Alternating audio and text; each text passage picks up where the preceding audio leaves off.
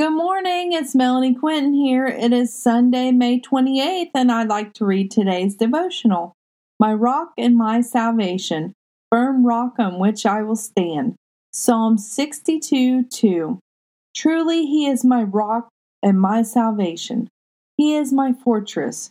I will never be shaken. The Lord is our rock and our salvation. He is our strong tower. He is our fortress. Though enemies may come against us, the Lord's protection will stand. We will not be shaken. We will not be crushed. We will stand firm on the promises from the Lord Almighty. Even if you and I have a hard time believing that all things work together for the good of those who love the Lord and are called according to his purpose, this is true. Some trials we have to go through to test our character.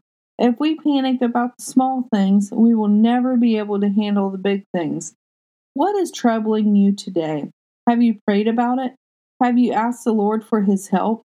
He will hear our prayers and deliver us through it. Do not lose hope in the Lord.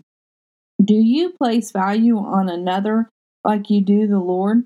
We cannot expect another to give us what only the Lord can give us. He is the beginning and the end. He is the Alpha and Omega. He is the one that will provide the way for us this day and always. Do not give up.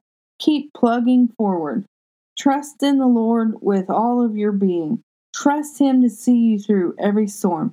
When the wind blows and crashes against your house, remind yourselves, Joshua 14:25. As for me and my house, we will serve the Lord.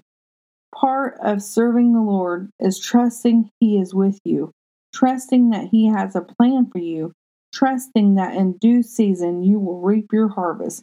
Keep standing on the firm rock of Jesus Christ. Have a blessed day inspired by God on 528. Thank you.